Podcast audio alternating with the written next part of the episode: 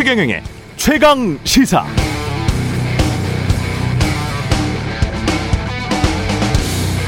헌법 66조 대통령은 국가의 원수이며 외국에 대하여 국가를 대표한다. 대통령은 국가의 독립, 영토의 보전, 국가의 계속성과 헌법을 수호할 책무를 진다. 대통령은 조국의 평화적 통일을 위한 성실한 의무를 진다. 행정권은 대통령을 수반으로 하는 정부에 속한다. 우리가 뽑는 대통령은 단지 행정부의 수장이 아닙니다. 헌법에 따라 국가의 원수이며 대한민국을 대표하고 이 나라의 계속성과 헌법을 수호할 책무를 지니며 한반도의 평화적 통일을 위한 성실한 의무를 지니고 있습니다. 그냥 막 뽑지 맙시다.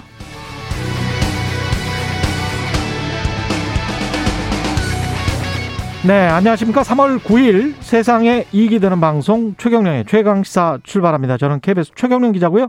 최경령의 최강시사 유튜브에 검색하시면 실시간 방송 보실 수 있습니다. 문자 참여는 짧은 문자 50원, 긴 문자 100원이 드는 샵 9730 또는 유튜브에 의견 보내주시기 바랍니다. 무료 콩 어플, KBS 콩 어플도 많은 이용 부탁드리고요. 오늘은 중앙선관위 연결해서 투표율 현황과 주의할 사항 알아보고요. 러시아 경제가 미칠 파장들 차현진 한국, 한국은행 자문역과 짚어보겠습니다.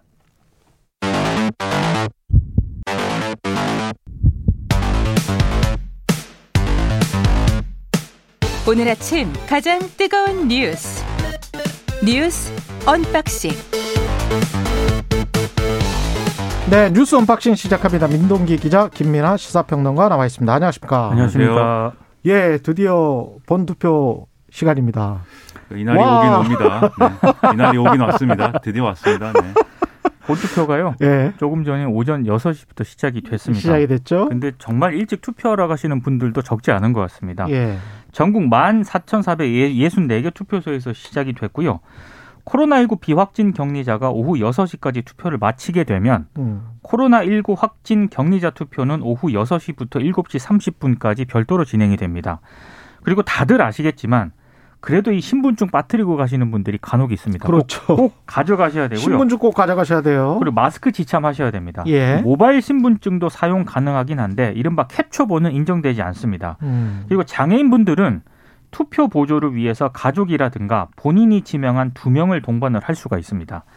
안철수 국민의당 후보하고 김동연 새로운 물결 후보는 사퇴를 하지 않았습니까? 예. 근데 본투표 투표 용지에는 사퇴 표시가 없습니다. 아, 다만 그렇군요. 투표소에 사퇴 공지문을 붙게 붙이기 때문에 음, 그거 꼭 확인하시고 가시면 될 것 같고요. 사표가 나오지 않도록. 그렇습니다.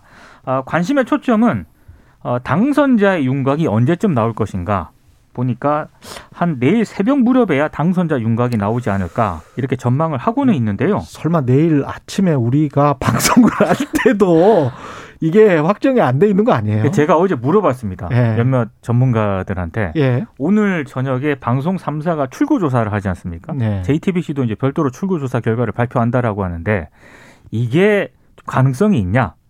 그러니까 그 확정적으로 될수 있냐? 예, 예. 새벽까지 보는 게 좋을 것 같다고. 그렇죠. 왜냐하면 출구 조사도 사실 표본 오차에 근거해서 하는데 그 표본 오차 범위 내에 있으면 그렇습니다. 그러면 뭐 어떻게 알 수가 없죠. 결국은 통계 수치이기 때문에 예. 말씀하신 대로 이제 오차가 있을 수밖에 없고 예. 출구조사가 100% 맞는다는 것은 뭐 이전 선거에서도 대체적으로 맞아왔는데 예. 완전히 이렇게 뭐 100% 정- 정말 숫자가 전부 이제 정확하게 맞았다 이런 건 아니기 때문에 어. 마지막에 마지막까지 봐야 되고요. 그렇기 때문에 각 방송사에서 또 개표 방송을 하는 거 아니겠습니까? 이 개표를 위해서 이 KBS 라디오도 그렇고 네, TV도 그렇고 여러 명사들과 여러 또 평론가들, 네, 여러 여론조사 전문가들을 초청하여서 여러 가지 얘기를 할 겁니다. KBS 라디오로 네 그렇죠. 채널 고정을 하시고 가령 이 표본조차라는 걸 어떻게 해석을 하셔야 되냐면 42대 40으로 나왔다고 쳐요. 그러면 플러스 마이너스 2%만 잡는다고 하면 그 크기가 4가 나잖아요. 그렇죠. 그래서 40인 사람이 42가 될 수가 있고 42인 사람이 40이 돼서 오히려 결과는 반대가 될 수가 있는 게 그게 표본 오차입니다. 다 표본 오차 예. 내에 있기 때문에 말씀하신 그렇죠. 예를 들어서 봤을 때는 예. 오늘 투표에서 또 중요하게 또 말씀을 드려야 될 것 드려야 되는 부분이 이 코로나19 확진자하고 격리자 어떻게 하느냐 음. 이 부분인데 이분들의 경우에는 이제 일반 유권자가 다 투표를 마친 이후에 이제 기표를 할 수 있거든요. 그렇죠. 근데 일반 유권자들은 오후 6시까지 투표소에 들어가야 되지 않습니까? 음. 그러면 이제 오후 6시에 거의 도달해 가지고 음. 들어가신 분들의 경우에는 투표가 안 끝날 수 있을 수도 있는 것이고 그렇죠. 그렇죠. 스- 그거는 서서 기다리게나 해주는 거 아니에요? 그죠? 그렇죠. 그렇습니다. 네. 네. 그래서 6시가 지나도 어쨌든 6시 전까지 들어오신 일반 유권자분들은 투표를 할 수가 있는데 그렇죠. 그럼 아무래도 이제 마지막에 몰려 가지고 막 가면 줄을 길게 서겠죠. 예. 이 줄을 길게 서게 되면은 그만큼 확진자 격리자들이 투표할 수 있는 시간이 뒤로 밀립니다. 아, 그래서- 그렇게 되네. 네. 그렇죠. 예. 그래서 되도록이면은 이제 확진자와 격리자들이 좀 밖에서 그래도 몸도 안 좋을 텐데 그렇죠. 밖에서 이렇게 예. 좀 오랫동안 기다리지 않도록 하기 위해서 음. 투표를 할 수 있는 상황이라면 그리고 마음을 정했다면 예. 어 되도록이면 일찍 가서 일반 유권자들은 투표를 하시는 게 여러모로 좋고요. 지금 새벽에 일찍 가신 분들 많은 것 같아요. 서울도 그렇고 지금 전국이 현재 투표율 KBS를 보면 2022년 현재 투표율 2.1% 본투표 지금 나오고 있습니다. 전국 기준이. 네. 예. 그렇습니다. 그래서 일찍 일어나는 새가 먹이를 먹는 것처럼 예. 일찍 투표하는 분이 또 여러 기여하는 부분이 있고요. 그리고 이제 코로나19 이제 확진자 격리자들의 경우에는 이 이후부터 투표를 한다라고 하지만 어, 이 투표소 7시 반 이전까지 들어가야 됩니다. 음. 그래서 그때까지 들어가서 가면은 일반 유권자하고 독일한 방식으로 투표를 하게 되는 거고요. 갈 때 그러면 내가 확진자가 확진자냐 아니냐는 어떻게 증명하느냐 이런 의문이 있으실 수가 있는데 그 확진 여부를 증명할 예를 들면 투표 안내 문자라든지 그다음에 이제 어, PCR 검사 양성 통지 문자라든지 또는 입원 격리 통지서라든지 이런 것들이 있지 않습니까? 예. 그런 것들이 이제 선거 사무원에게 제시를 하면 아 이게 확진자구나 이렇게 확인이 되기 때문에 음. 이런 것들도 혹시 이제 모르잖아요. 그렇죠. 과정에서 어떻게 될지 꼭 이런 것들도 지참을 하셔야 불이익이 어. 없다라는 겁니다. 지금 사전 투표율이 워낙 높았기 때문에 이틀간 거의 37% 가까웠고 그래서 최종 투표율이 80%를 돌파할지 그게 또 주목이 됩니다. 그러니까 80%가 돌파하느냐 예. 아니면 뭐 70%대 후반이 되느냐 음. 요걸 가지고 이제 많은 분들이 전망을 하시는데 일단 여야의 반응은 투표율이 높으면 높을수록 음. 본인들한테 유리하다 이렇게 아니, 서로 간에 그거는 지- 주장을 서로- 하는 거니까. 서로 주장을 하고는 서로, 서로 있습니다. 이긴대요. 아, 서로 이긴다고 하니까. 서로 네. 이긴다라고 네. 얘기를 하고 있고요. 몇 이- 가지 이제 우리 질 거야 이렇게 말하는 수는 없는 거 아니에요? 지금 생각해 보면. 그렇죠. 예. 크게 이길 거야라든지 예. 아니면 예. 정말 박빙으로 간신히 이길 거야 둘 중에 예. 하나인 거죠. 그러니까 알 수가 없어요. 뭐 예. 서로 이긴다라고 하는 건 각자의 주장이니까요. 음. 그러니까 진짜 투표율이 80%가 넘을 것인가 이거는 한번 관심 대목인 것 같고 예. 그리고 이번 대선에서 방금 김연아 평론가도 말씀을 해주셨지만 코로나 상황이 변수가 이제 되겠죠. 음. 예 그리고 뭐 어느, 어느 정도 이게 투표율하고도 좀 일정 정도 연관이 좀 있을 것 같고요. 그리고 오늘 언론들하고 일부 전문가들 얘기하는 걸 보니까 결국에는 2030의 여성 표심 이게 하나의 변수가 되지 않을까라고 전망을 하고 있습니다. 참 근데 이게 궁금한 게 결국은 투표가 끝나고 나서 한 몇 개월 후에 우리가 선관위에서 자료를 받아가지고 보통 여론조사 기관들이 자료를 받아가지고 그 자료를 바탕으로 추정을 하는 거거든요. 그렇죠. 그렇죠. 네. 자영업이 뭐 몇 퍼센트를 했다 이거는 사실은 다 추정입니다. 추정이죠. 예, 네. 추정입니다. 그래서 2030이 어, 어땠을 것이다. 이거는 한 몇 개월 후에 나오는 건데 정말 이게 관심입니다. 2030과 4050과 60대 이상과 그 세대별도 그렇고 전국적으로 지도를 놓고 봤을 때 지역별 표심도 관심이고 근데 그렇습니다. 이게 왜 예. 2030 여성 표심이 왜 중요하냐면은요. 음, 이게 20대 유권자 가운데 47.6%를 차지하거든요. 20대 음. 여성 표심이 그렇습니다. 예. 근데 상대적으로 지금까지 뭐 여론조사라든가 이런 거에서 음, 20대 여성들의 어떤 그런 표심이 정확하게 어떻다라고 반영이 된 적이 별로 없습니다. 그래서 부동층으로 이제 분류가 되고 있거든요. 음. 근데 이번 대선에서 과연 이 20대 표심이 여성 표심이 어디 쪽으로 향할 것인가가 지금 이렇게 지금 초박빙 선거에서는 지금 중요한 변수가 될 수밖에 없는 상황인 거죠. 그렇죠. 그러니까 투표율 80% 얘기하셨는데 사실 대선에서 투표율 80% 넘는 게 굉장히 어렵고 쉽지 어. 않은 일입니다.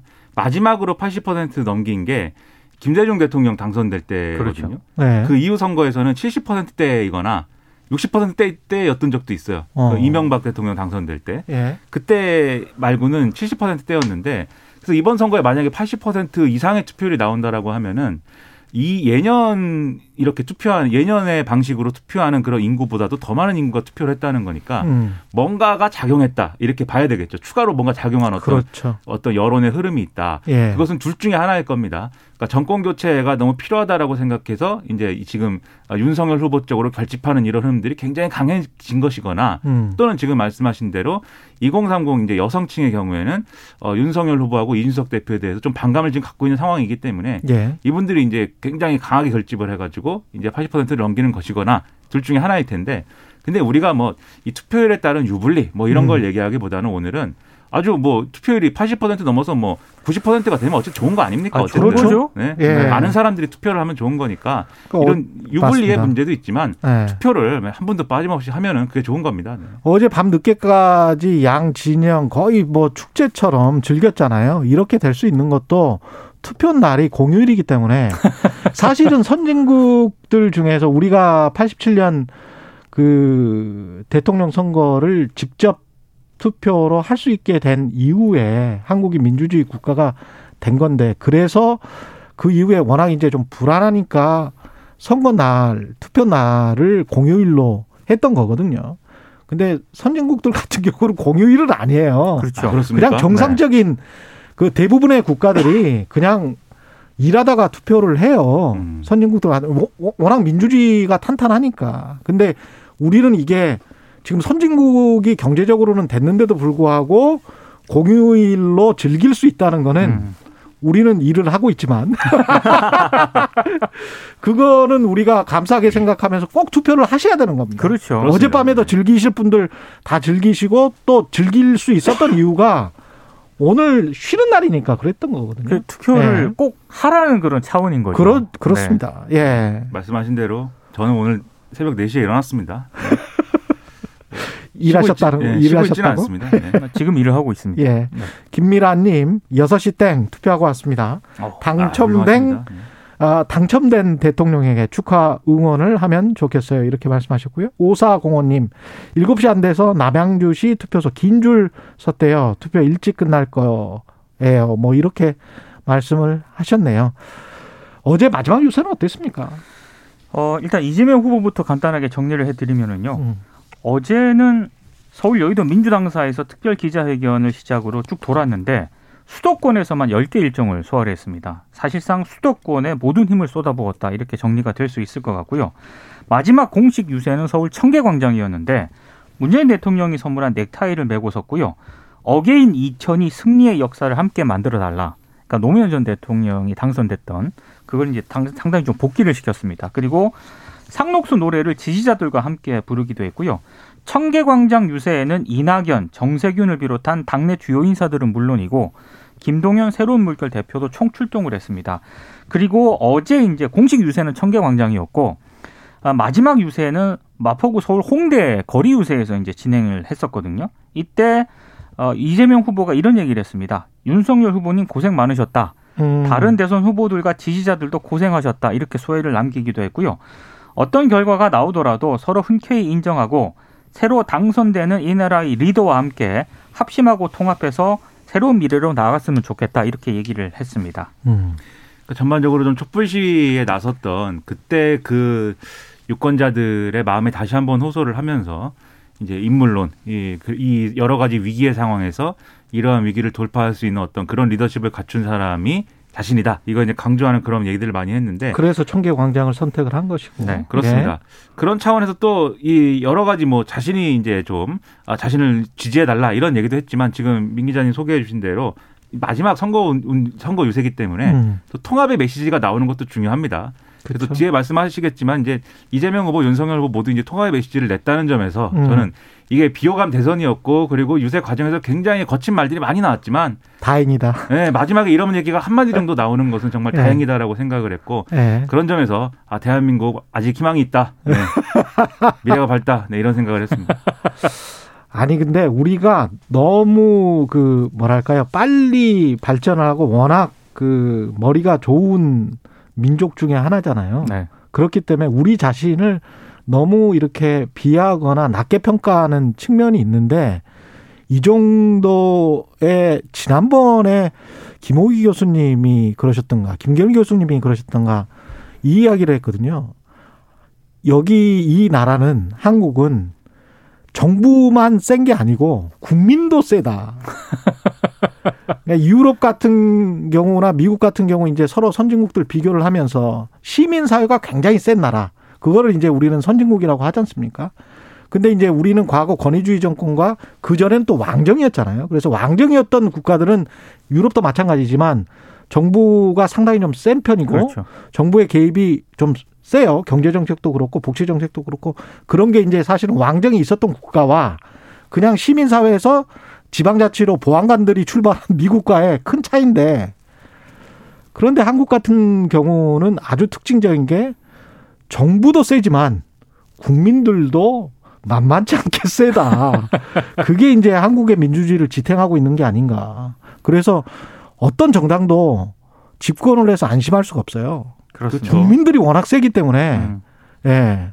그 일본처럼 이렇게 어 뭐랄까요 쉽게 그 순치가 되고 별 이야기를 안 해버리고 이런 나라로 갈 가능성은 한국은 별로 없습니다. 굉장히 다이나믹합니다. 음. 예. 5년 전에 뭐 그런 말씀들 많이 하셨잖아요. 지금 음. 뭐 촛불 대선이다 뭐 이런 얘기 많이 해서 하셨는데 그때 이후에 이제 예를 들면 2018년도 지방선거나 그 이후에 이제 총선이나 이런 걸 보면 어쨌든 집권 여당이 굉장히 이제 어 다수 의석을 가져가거나 그랬고 그런 상황들이 좀 장기간 이어지지 않을까라고 진단한 전문가들도 있었습니다. 이게 이른바 이제 뭐 그 선거를 뭐 예를 들면 정초 선거이다, 뭐 유권자들이 재정렬됐다 이런 평가를 많이 하기도 했는데 지금 딱 보면 어쨌든 그렇지 않잖아요.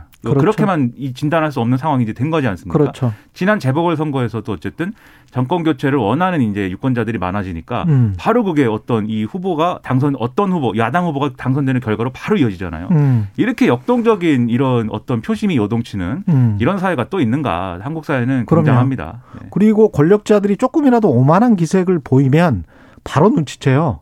오만한 걸 정말 싫어하는 것 예, 같아요. 우리 오만한 거. 굉장히 싫어요. 그러니까 네. 머리 쳐들고 갑자기 또 권력 잡았다고 오만한 기색을 보이면 바로 그건 지지율 내려갑니다. 예. 우리도 그래서 겸손해야 됩니다. 예.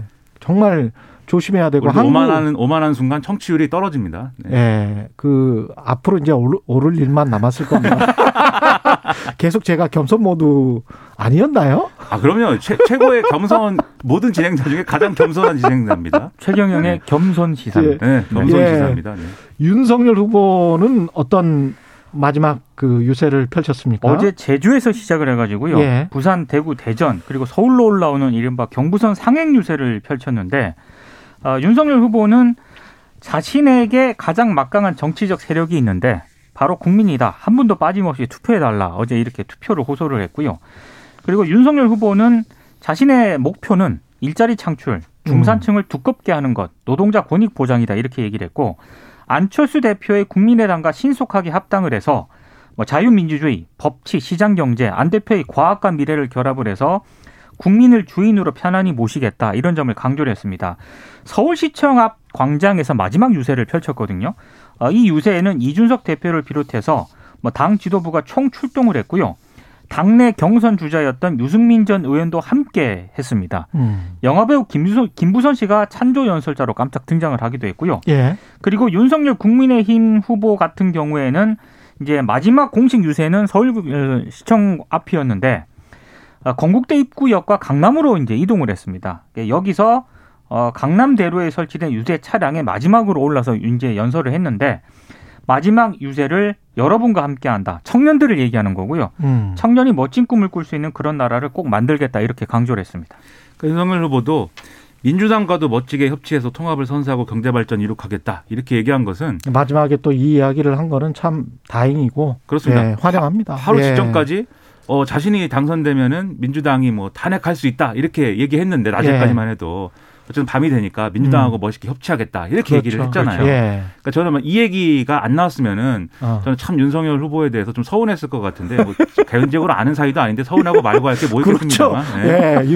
하지만 또 평론가기 때문에. 그렇죠. 근데 아무튼 이 어쨌든 어이 민주당과 협치하겠다. 예. 그리고 이 윤석열 후보가 혹시 당선되면은 여소야대 전국이라는 건 뭐 부정할 수 없는 거잖아요. 그. 그럼 예. 협치는 필수인 거예요. 그렇습니다. 그런데 예. 이 얘기를 했기 때문에 저는 음. 아참 다행이고 음. 어좀 이런 것들이 현실로 이제 만약에 당선이 된다면 아. 윤석열 후보가 현실로 이루어질 수 있도록 최선을 다해줬으면 좋겠다라는 생각을 또 했습니다. 예. 심상정 후보는 어- 어땠습니까? 어제 마지막 날 유세를 2030 청년들을 향한 호소의 상당 부분을 할애했습니다. 음. 마지막 유세 키워드가 2030 청년이었거든요. 예. 노원구 출근 인사로 시작을 해서 어제 심상정 후보는 고려대, 한양대, 이화여대 이렇게 대학가를 아, 주로 많이 대학가를 돌았고요. 돌았군요. 네, 특히 예. 고려대 유세에서 청년의 미래를 열기 위해서 이번 대선은 35년 기득권 양당 체제를 끝내는 선거가 되어야 한다 이런 점을 강조를 했습니다. 음. 그리고 세 명의 후보 가운데 기후 위기를 말하는 사람은 자신뿐이다 이런 점을 좀 강조를 했고요. 예. 그리고 2030 여성들을 향한 구애 메시지도 빼놓지 않았습니다. 그러면서 음. 특히 한양대 유세에서는